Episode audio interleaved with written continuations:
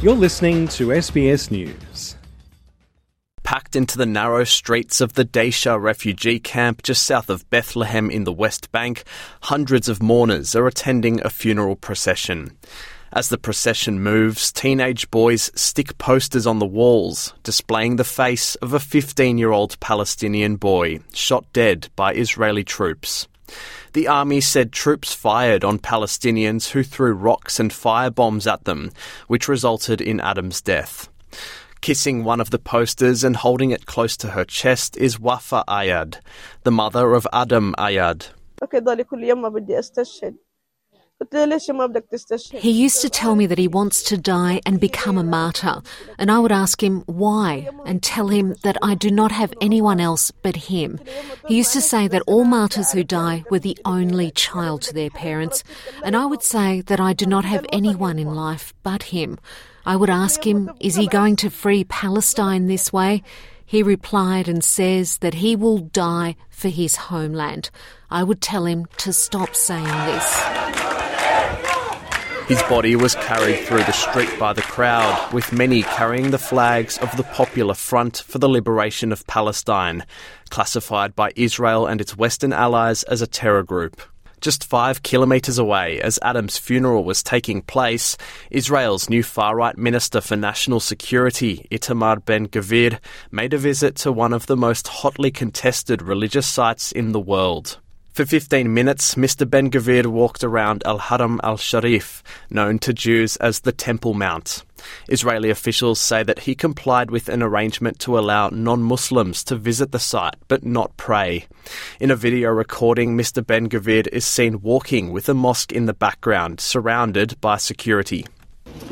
The government of Israel will not surrender to an organisation of killers, to a vile terrorist organisation. The Temple Mount is the most important place to the people of Israel. The Temple Mount is open to all. Muslims and Christians come up here, and yes, also Jews. In a government I'm a member of, there will be no discrimination, and Jews will come up to visit the Temple Mount. We made it clear to Hamas that we aren't surrendering, we aren't capitulating, we aren't flinching. The visit passed without incident, but with the surge of violence in the West Bank, the response to this development has been fierce. According to a statement published by the Palestinian Wafa news agency, the territory's president said he would seek a UN Security Council condemnation of the visit. The United Arab Emirates and China have reportedly asked the Security Council to meet publicly to discuss the issue. Palestinian Prime Minister Mohammad Shtayyeh said the visit was a clear sign the far right politician who holds a central position in the new government wanted to change the status quo. إن اقتحام الوزير الإسرائيلي بن غفير the storming of Al Aqsa Mosque by the Israeli minister Ben Gvir today is a dangerous challenge to the Palestinian people. We call on all our people to confront this raid that aims to turn the shrine into a Jewish temple. This is a violation against all norms, values, agreements, international laws, and Israel's commitment to the United States. In an apparent effort to cool the situation, Prime Minister Benjamin Netanyahu's office said the government was fully committed to the decades old status quo, which allowed only Muslim worship in the compound.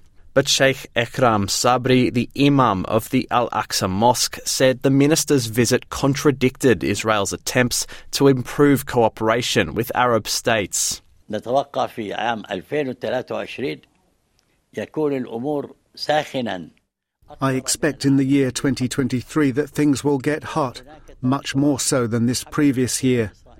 For these tensions, we place the responsibility on the shoulders of the Israeli government.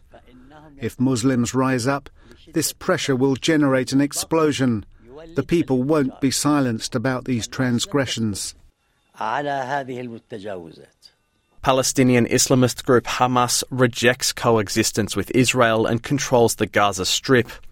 Spokesman Hazem Qassem said a continuation of this behaviour would raise the likelihood of violent clashes. The extremist minister Ben Gvir's storming of the Al Aqsa Mosque compound this morning is a crime that comes in the context of the occupation's continued aggression against the city of Jerusalem and Al Aqsa Mosque. This provocative behaviour will open the door wide for real waves of escalation, which will have repercussions for the entire region. The leader of Lebanon's Hezbollah, Hassan Nasrallah, warned of a second war in the region, along with the Russia Ukraine war, if what he called the crazy extremists were not stopped. أنا أريد الليلة أن أضم صوت المقاومة في لبنان I would like to add the voice of the resistance in Lebanon to the voice of Palestinian factions to say that the infringement of the mosque as well as Islamic and Christian holy places in Jerusalem by the Zionists will not only blow up the situation in Palestine but might blow up the region.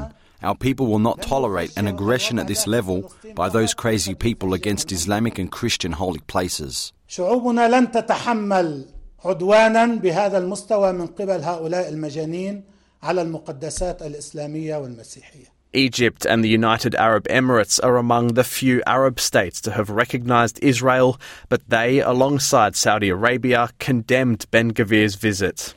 Turkey has also condemned the visit as provocative. Israel's biggest ally, the United States, would not be drawn into criticising the minister directly.